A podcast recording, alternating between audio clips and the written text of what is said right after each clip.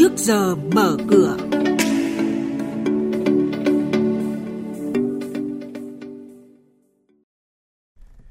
Những thông tin đáng chú ý sẽ có trong chuyên mục trước giờ mở cửa hôm nay, đó là 5 sự kiện nhà đầu tư chứng khoán không thể bỏ qua tuần này. Phiên giao dịch hôm qua, thị trường chứng khoán hồi phục về cuối phiên, VN-Index giữ được mốc 850 điểm. Trái phiếu doanh nghiệp dự báo sẽ nóng trong quý 3, hạ nhiệt trong quý 4. Thị trường hàng hóa thế giới, giá các mặt hàng nông sản và năng lượng giữ mức tăng tích cực. Và bây giờ là nội dung chi tiết. Thưa quý vị và các bạn, theo báo cáo mới nhất về thị trường trái phiếu doanh nghiệp cho thấy, quý 3 này, thị trường trái phiếu doanh nghiệp có thể tăng nóng nhưng sẽ hạ nhiệt trong quý 4 năm nay. Nguyên nhân là do các doanh nghiệp chạy đua phát hành trước ngày Nghị định 81 năm 2020 có hiệu lực. Tuy nhiên thì sau ngày 1 tháng 9, thị trường sẽ hạ nhiệt do điều kiện phát hành sẽ cao hơn. 5 sự kiện nhà đầu tư chứng khoán không thể bỏ qua tuần này, đó là thị trường chứng khoán Mỹ đang phớt lờ thông tin về gói kích thích kinh tế mới. Cuộc họp OPEC cộng đã cắt giảm sản lượng kể từ tháng 5 sau những thiệt hại gây ra từ đại dịch COVID-19.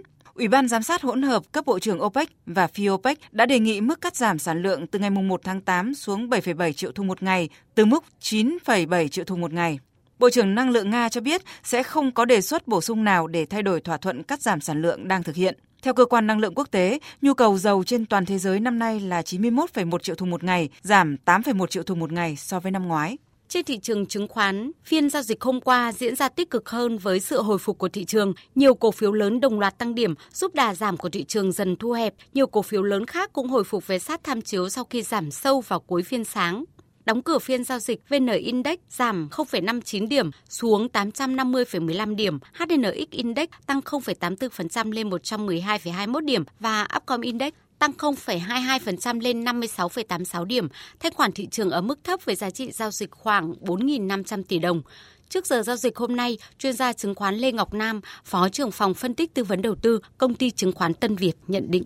Trong khoảng thời gian vừa qua thì cơ bản VN-Index đã hồi phục tương đối là mạnh và đại đa số các cổ phiếu cũng đã hồi phục được khoảng 10% kể từ cái mức khoảng 2 tuần trước khi mà thị trường có dao động tương đối là mạnh do lo ngại về cái làn sóng dịch thứ hai. Tôi thì thấy rằng hiện tại mặc dù thị trường điều chỉnh nhưng mà vẫn có một số các nhóm cổ phiếu có thể có những dao động tích cực hơn so với cái mặt bằng chung. Ví dụ như nhóm tài nguyên cơ bản vẫn đang ở cái vùng tương đối là tốt, hay là các nhóm cổ phiếu như là tài chính, dầu khí, hàng cá nhân và gia dụng. Đó là những cổ phiếu mà có vẻ như đang có sự tiến triển nhất định về mặt kỹ thuật, thì có vẻ là trong ngắn hạn thì các cái nhóm cổ phiếu đó có thể là có những cái dao động tốt.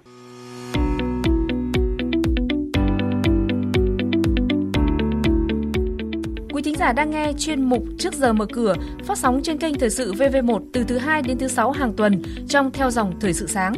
Diễn biến thị trường chứng khoán, biến động giá hàng hóa được giao dịch liên thông với thế giới trên Sở Giao dịch Hàng hóa Việt Nam. Nhận định, phân tích sâu của các chuyên gia tài chính, cơ hội đầu tư được cập nhật nhanh trong Trước giờ mở cửa. Quý vị và các bạn thân mến, sau đây sẽ là các thông tin về thị trường hàng hóa đang giao dịch liên thông với thế giới tại Sở Giao dịch Hàng hóa Việt Nam. Sau khi mở cửa giao dịch tuần này, giá các mặt hàng nông sản và năng lượng vẫn giữ được mức tăng tích cực. Vào cuối tuần trước, các báo cáo về thiệt hại do bão gây ra đối với các mùa vụ tại Mỹ khiến thị trường bất ngờ bởi diện tích bị ảnh hưởng quá lớn và sẽ là yếu tố hỗ trợ giá nông sản trên sàn giao dịch Chicago tăng mạnh trong thời gian tới. Theo hãng tin Reuters, cuộc đàm phán trực tuyến nhằm đánh giá kế hoạch triển khai thỏa thuận thương mại giai đoạn 1 của Hoa Kỳ và Trung Quốc đã tạm hoãn. Việc trì hoãn này diễn ra trong bối cảnh Hoa Kỳ muốn có thêm thời gian để Trung Quốc tăng cường thu mua hàng hóa của họ như trong cam kết của thỏa thuận thương mại giai đoạn 1. Tuy nhiên, thông tin về nhu cầu thu mua lượng lớn dầu thô của Trung Quốc đã hỗ trợ sức mạnh cho nhóm năng lượng trong ngày giao dịch hôm qua.